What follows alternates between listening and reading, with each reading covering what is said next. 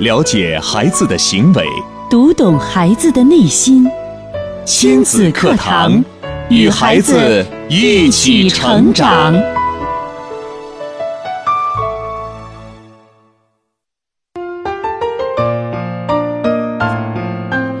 听亲子课堂，做智慧父母。欢迎大家锁定频率，收听我省首档以心理学为基础的亲子教育节目《亲子课堂》。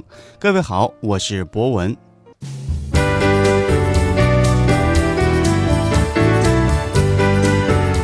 亲子课堂今日关注：走进西方艺术世界之音乐与大脑。主讲嘉宾：河南省音乐家协会副秘书长张文珠老师。张老师您好，很高兴做客我们的节目。嗯，大家好。今天我们和大家分享的话题是走进西方艺术世界之音乐与大脑。嗯，我今天早上专门查了一下资料，这个音乐和大脑的关系是非常微妙的。对，如果说一个人听了非常美妙的音乐的话，大脑能够分泌非常多的让人兴奋的多巴胺，对，就会变得很快乐。嗯，如果说反之，听到不好听的音乐的话呢，人就情绪变得非常抑郁。对对是。那个说到这个音乐与大脑呢，呃，其实我们首先我想先给大家做一个小小的游戏，也是一个实验吧。嗯，那么请家长朋友呢，现在呃如果有宝宝的话，拿出宝宝的彩笔，嗯，准备一张纸，啊，那么我们接下来要做一个很有意思的实验。嗯嗯，准备好了以后，呃，我们会开始我们的游戏。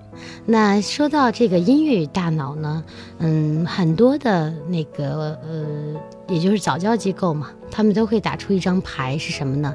嗯，我们在全脑开发，我们在右脑开发，或者是我们在呃怎么发展宝宝的一些什么能力，其实这些都是跟大脑有关的。嗯嗯，特别是越早，嗯越好。那么，嗯，早早的接触到音乐或者是艺术，它这个启蒙和开发的话，宝宝的那个大脑突触呢会很多。然后呢，嗯，一会儿我们要讲到的还有一个词名词叫海马区，嗯，也就是我们现在很多的早教机构呢，嗯，都有抚触这一项，嗯，很多的家长呢，哎也，嗯，就是慕名而来。嗯，也不知道该怎么选择这个早教机构，也不知道该怎么去对孩子进行抚触。那为什么我们要讲这个呢？是因为那个我。嗯，前一段时间是跟了一个老师，我们也一起讨论这个事情。然后他呢是美国哈佛大学毕业的，专门研究嗯音乐教育和孩子的这个学前教育的这这方面。他就说到，其实，在国外的早期教育的老师是必须要具备像我们这样，嗯，你具备有教师的资格证，特别是大学老师的教师资格证。如果你是学前教育，你需要再考一个学前教育的教师资格证。嗯，那么所谓的这个教师资格证呢，就是他们需要的你的一个资质。那还有，我们还必须拥有什么呢？拥有一个心理学的本科的文凭。这是在国外做早教，甚至是做儿童心理学，或者是学前教育，甚至是就是早期零到三岁宝宝的教育的，这是一个非常嗯严格的一个标准。他们对于老师的标准要求非常高，对，要求非常的高。嗯，那其实呢，他们认为，嗯，其实也也，咱们中国也不是不这样认为了，只不过现在的很多的鱼龙混杂的机构把它给做成这样。那其实，在国外也好，国内也好，我们的希望就是孩子，那孩子的教育其实是重中之重。嗯，他们最好的那些老师，甚至是大学的教授也好，甚至是优秀的老师，每一年都要要求到小学，甚至是幼儿园去给孩子们上课，必须有这个，他们叫见习期。不管你是多好的老师，不管你是多高的学历，你都越是优秀的，越是得去那些幼儿园、小学给孩子们进行一些教育，甚至是长期的。这种走进学校教育呢，对于老师而言是一种锻炼。那我们现在的一些机构呢，哦，他们因为没有搞清楚什么是，呃，学前教育，什么是早教，然后也可能有一些嗯小姑娘，好，我幼师毕业了，我就去这个早教机构，然后我就就是进行一些简单的一些培训，我就上岗了。嗯啊，其实这个呢是不太科学的，因为什么呢？首先先说到进到早教里边，你从孩子一生下来就是抚触，那所谓的抚触，嗯，其实是分年龄阶段的，每一个年龄阶段的抚触是不同的，甚至方法也是不同，每一个区域也不同，它抚触的每一个点会触及到大脑的哪一个区域。他会兴奋还是会嗯悲伤，或者是会发展到他哪一块儿的，比如说语言区，或者说他的记忆能力，或者说他的呃那个呃音乐能力，或者说他的感统能力，其实这都跟每一个阶段的抚触，甚至抚触的位置和力度都是不同的。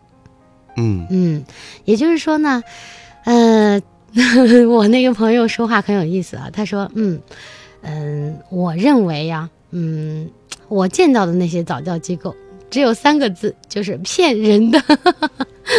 然后我说，其实还有一些很挺专业的机构的啊。那么你看，就从我们说到这个零到七个月，其实是一个这个敏感期。对零到七个月是需要有一个嗯一种。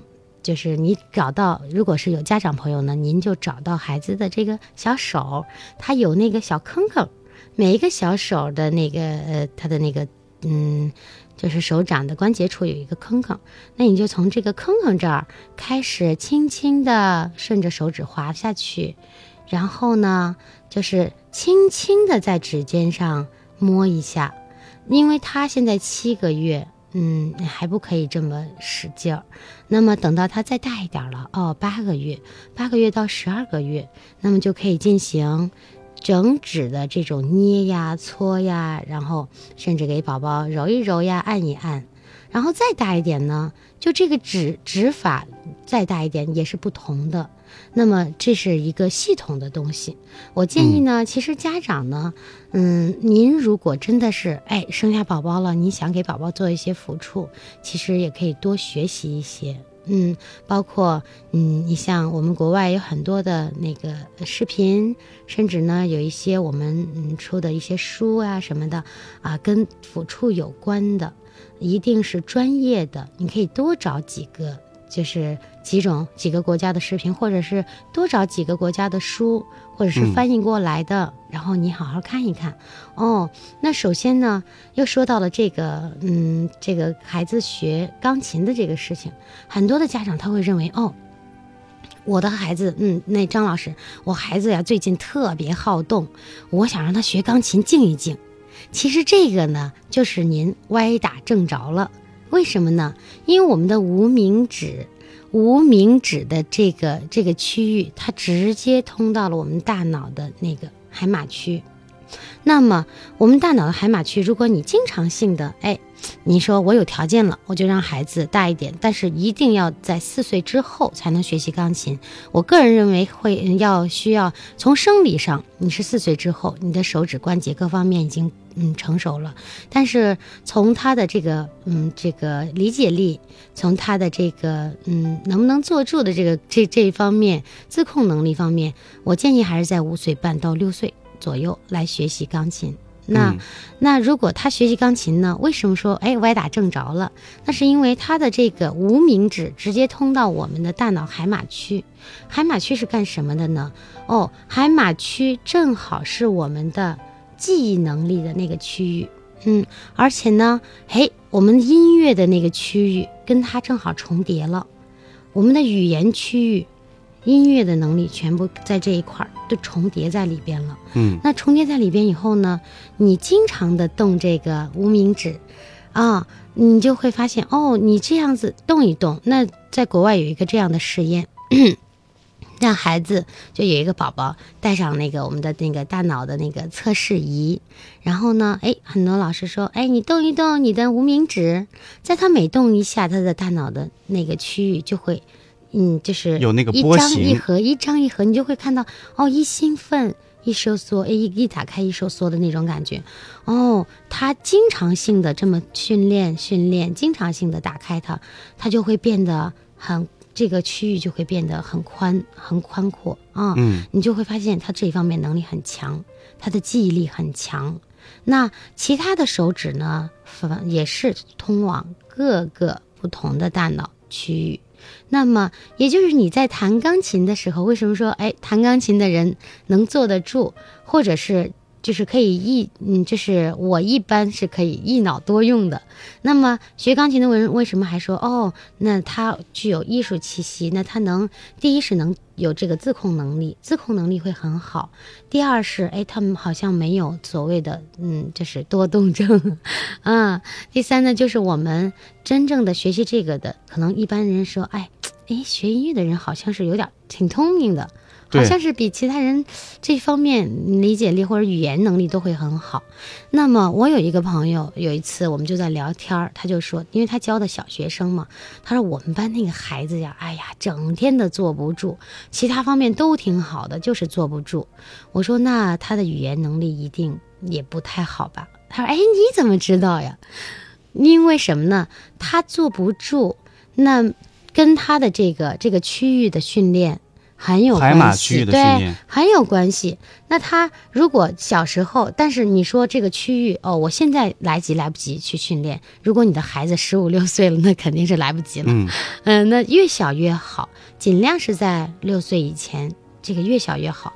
那他就会经常有这个训练的话，你的孩子就会注意力很集中，然后记忆力很好，嗯，就不会出现你说的那种就是呃注意力不集中的现象，甚至呢，一般情况下。嗯，你就会发现他这个手指灵活的。为什么说女孩儿哈比男孩儿好像是发育的要早，好像是各方面要要聪明一些？因为女孩动手能力比较强，对了，这叫小肌肉训练，动手能力比较强的，嗯、这些这些人都是比较聪明的。为什么呢？那我们要提到几种职业，当然不是职业呃歧视啊，嗯啊，那么几种职业，那我想让博文猜一猜，那有几种职业是跟这个呃小肌肉的训练有关的？小肌肉的训练。那首先，钢琴老师的这个大脑一定是非常聪明的。。对另外，我觉得做那种编织行业的对，女性，应该记忆力也是非常好的。嗯，那其实呢，我们 IT 行业。对那，些不管是男生还是女生，只要是玩电脑的，那个脑子都非常的灵，甚至是有些孩子打游戏，喜欢打游戏，脑子也非常的灵，就像丁阳老师的儿子 Tommy 一样。那 Tommy 从小就是打游戏呀、制作游戏地图呀、甚至也是学过钢琴啊什么的。其实这些方面都是对你的大脑的一个嗯一个训练、一个开发。对我以前看过一些书籍，上面说人的大脑呢利用率只达到百分之五。嗯，但是如果说我们学完钢琴之后呢，我们左右手共同来开发的话呢，可以达到百分之五多那么一点点。虽然说只多那么一点点，就已经让人很有能力了。对，嗯，所以我觉得，嗯，有的时候学艺术哈，学音乐，嗯，真的这个，如果你有研究的话，你会发现哦，学这一门乐器，或者是学学什么时候开发孩子的这个音乐智商或者情商，会有什么样的帮助。哦，你要明白了这其中的道理，你就知道该从哪一方面去培养孩子了。那为什么我们就又回到这个话题？为什么要提到我们所有的学前教育的老师是要具备很高的学历，甚至是你要具备心理学的，嗯、还有一些儿童心理学，甚至是那个儿童的一些身，就是身体上的一些发展和他的嗯心理学相结合的一些学历，你都是需要有具备的。就像我们当时我在上大学的时候，我们每一个老师都需要必须有心理学的这一门考试，必须你要过关，嗯才能给你发教师资格证，不然的话是不具备当老师的资格的。那么这个呢，也是为了我们未来的花朵，嗯、也是为了我们孩子、我们祖国的未来，嗯，负责。对，如果说孩子在学习过程中有抵触情绪了怎么办？对，就必须要用心理学的知识去疏导他，让他化被动为主动。甚至，其实我个人一直认为，学音乐其实是一门很快乐的事情，甚至学任何一门艺术都是很快乐的事情，完全可以变得很有意思。那任何一件事都可以变得很有意思，就看你用什么样的方式了。就像我的宝宝，我的大宝，嗯，呃，我之前上过一期节目，就是说到他的关于数学的能力。那其实我跟他玩了这个数学游戏，他会觉得哎挺有意思的。然后第二天呢，那嗯，我们家里人会有人说啊，那个你你让他背背那个加减法口诀表。我说他背那个没有用啊。背那个以后，他过一段时间，他离小学可能还有一段时间，他不会了。又，他等于说没有学到一个方法，而是这个我又要提到一个词叫强化。嗯，什么叫强化呢？强化跟重复其实是两个概念。为什么说到这个呢？重复是什么意思？我想问问博文。嗯，重复就是不停的让大脑在重复同样的一个动作，它是一种。一种固态的一种形式。嗯，那比如说我现在拿了一杆笔，然后我跟宝宝说：“哎，宝宝，这是一杆笔，跟着我念笔。”然后你从 你你绕了一圈在空中，还说笔，然后从腿下 大腿下面拿出来笔，藏到后边拿出来笔。您您觉得这个应该是强化还是重复呢？这种是属于重复的。对了，这个就是重复的一部分。那我们说到的这个强化是什么呢？哦，强化是说，哦，嗯，我有一个国外的朋友，他是嗯拿出一张纸，嗯，那他他就回到来到中国，嗯，说我要找一份工作。那过了一段时间，他去找这份工作了，嗯，我就去看他，后来看他讲这个 paper。那所有的人都不知道呃什么是 paper。那如果咱们这儿的孩子教英语是怎么教的呢？啊，跟我念，还要拼读 paper，p p 哎呃 p e r 要要拼读。其实这个根本就没有任何的意义的。就很多人会会发现，你这么拼读单词是没有用的。嗯，你当时是背下来了，那个叫短期记忆。就像我们很多在学校的学生，你会发现有些人，嗯，就是用所谓的短期记忆呢，就是我们所谓的小聪明记忆法来学习。他平时你都看他在跑呀、跳呀、玩啊，哎，一到考试拿本书哗看完了，一考考得很好。嗯，这个就属于短期记忆。对，但是呢，这个就属于我们的这个重复记忆里边的一部分。那如果你 paper，你 p a p e r，你 p a p e r 哦好。马上写，就像呃，博文问我，哎，张老师，你电话号码是多少？我啊，说完了以后，你马上好，等一下啊，我马上记，记完了再问我电话号码多少？不知道，这个就是，这个就是短时记忆、暂时记忆。那么，我们说到的这个呃，就是刚才说到的这个呃，说 paper 这个事儿，强化记忆，强化记忆怎么说呢？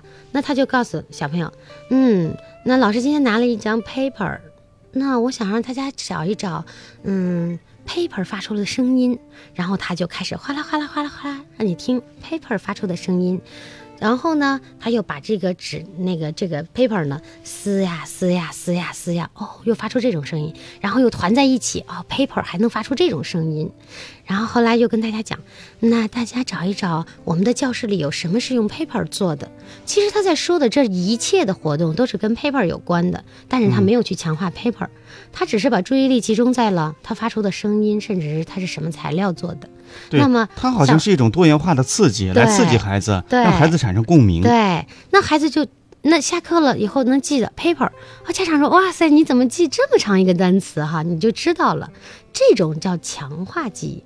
嗯，那种呢叫重复重复记忆，呃，就是我们为什么现在一直在改革改革我们的教育方式来改革，嗯，甚至在早些年，你就比如说，嗯，我们的很有名的像，嗯，我们的艺术家，那好多的像爱因斯坦啊，他们一些一些一大部分人，都是从小学上学的时候好像格格不入，那格格不入以后怎么办呢？那有些家长很聪明呢，他就自己回去教孩子。嗯，就像上一次那个说到郑渊洁，郑渊洁也是这么这么一点点来的。他并不是说领回家了，他家长就不让他学习了，而是可能他用了另外一种强化记忆的方式，让孩子觉得学习更有意思，甚至学得很好。那么这也是一种方式。但是当然，我们现在的教育改革的已经很好了，很多的老师都会用很多有意思的方式让孩子来记忆。嗯，我觉得这就是一个进步。对，我相信很多家长对于孩子的记忆方式呢，都有自己的一些办法。我们在这里也问问各位家长，您对于孩子的记忆方法究竟是属于重复记忆呢，还是强化记忆呢？或者说，您孩子有没有上过一些培训班？他们老师教的方法究竟是什么样子呢？欢迎大家通过两种方式和我们取得互动。您可以登录新浪微博，搜索“迪兰路言亲子课堂”，在置顶微博下跟帖留言。或者您可以登录微信，搜索“亲子百科一二三”，亲子百科是汉语拼音的全拼，一二三是阿拉伯数字。了解孩子的行为，读懂孩子的内心。亲子课堂，与孩子一起成长。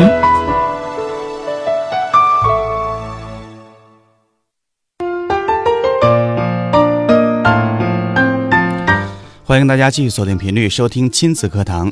今天给大家带来的话题是走进西方艺术的世界之音乐与大脑。刚才张老师让大家来准备孩子的彩笔还有纸张，对，不知道大家准备好了没有？嗯，呃，应该是准备好了。那么我们现在做一个很好玩的游戏。那您现在拿出红色的笔，写两个字，写蓝色。红色的笔写蓝色，对，写出两个字蓝色。哦，那您拿出蓝色的笔写红色，嗯，然后拿出黄色的笔写绿色，然后拿出绿色的笔写黄色。那么您如果想再多写一些也行。那么呃，就是拿出不同的颜色写的这个字的颜色。表达的一定是跟这个不太一样的颜色，对，嗯，可以是不一样的颜色。那您如果现在写好了，那我们现在就要开始了。您现在拿着您手上这张纸，然后不要念这个字，念颜色。您试一试，看看是一个什么样的结果。哦，拿着这张纸，只只念颜色，不要念这个字。对。那可能有很多人会念得很乱呢。对，那么这个就说到我们这个大脑的这个事情，它我们直观的看上去一定会先看到那个字，比如说蓝色，其实蓝色呢是用红色的笔写的，我们要反应一下才能写出哦红色，这是一个很好玩的事情。这个就是我们说到了这个呃。大脑突触的这个开发的这个问题，那为什么我们说音乐的学习对大脑很有帮助呢？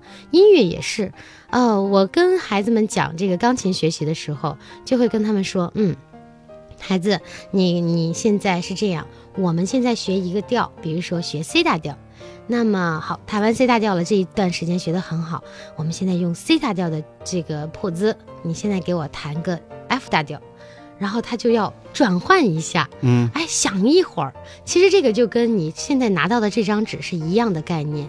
你的脑子呢是要进行另外一种思维方式来做，这个就是我们所说的形象思维呢。我们一定要把它给再转换一下，转换一下，你就经常性的开发你的大脑，哦，它就会有很多的分支出来了，甚至呢会有很多的敏感区被开发出来。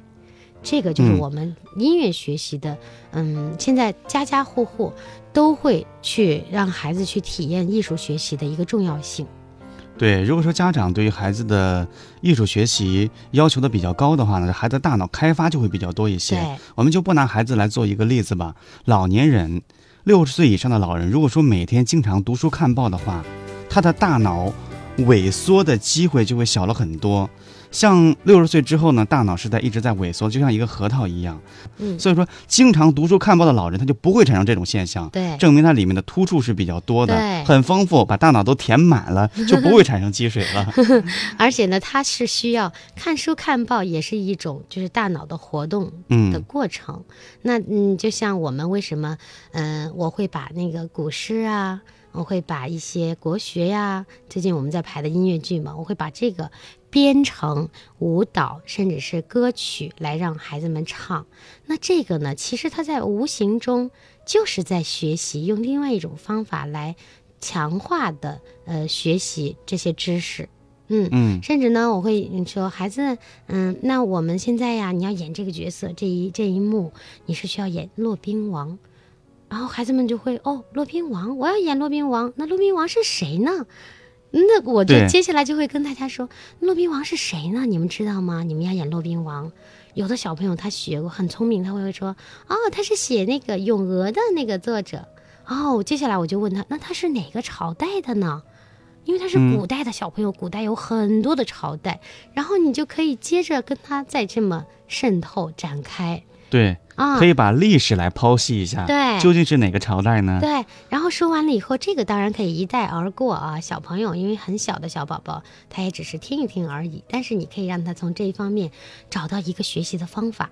任何东西都是可以举一反三，都是可以发散性思维的，而不是说哦，我们今天来学一首诗《咏鹅》，然后鹅鹅鹅，这个是很无聊的一件事情。嗯，而且你说完了，孩子也是记不住的。这是重复教育。对，你要跟大家讲哦，谁要演骆宾王？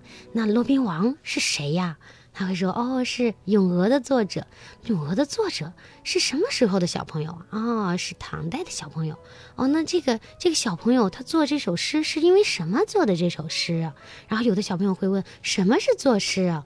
哦，那老师就可以跟他讲了，就像我们听音乐一样，你听到了一个音乐，你可以把它想象，现在是小狮子来了，现在是大老虎出现了，现在是小兔子来了，你可以告诉他。告诉孩子哦，那像作诗也是哦。这个小宝宝呀，他看见一群白鹅在游来游去，他就想到啊、哦，我要嗯，我要把它这个这个现在这个游来游去的样子，用我的语言，用我的话把它给表述出来。这个就叫做作诗了哦，他就写了一首诗，名字叫《鹅鹅鹅》，内容是那鹅鹅鹅曲项向天歌，你就给孩子讲了哦。讲的时候呀，可以加上动作，加上动作以后呢，加入音乐，其实可以自己编的。就鹅鹅鹅就有很很多种版本，比如说有一个版本是。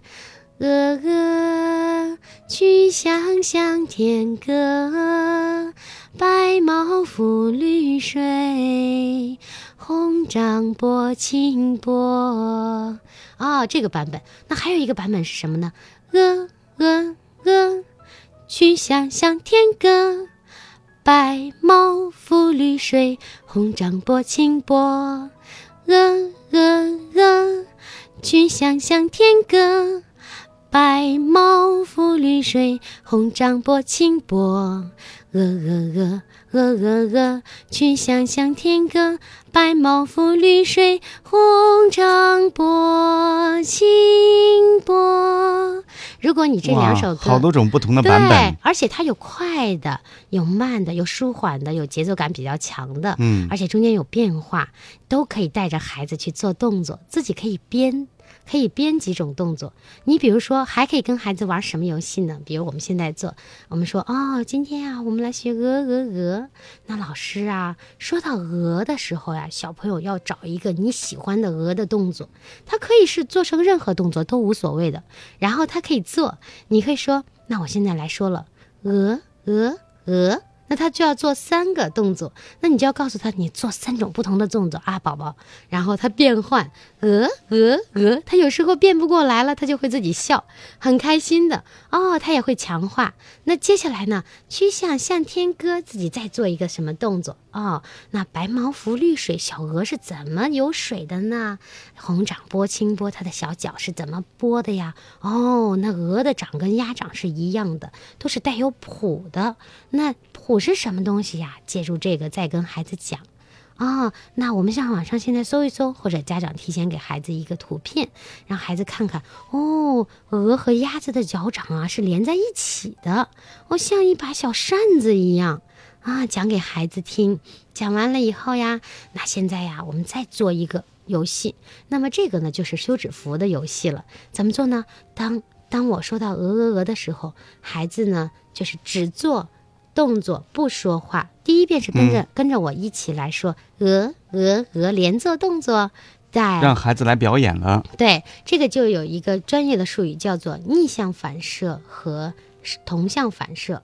所以说，对于家长而言，学习是永无止境的。孩子不管成长到什么样的阶段，都是需要不断的提高自己，才能教育好孩子。对对，非常感谢张老师一个小时精彩的分享。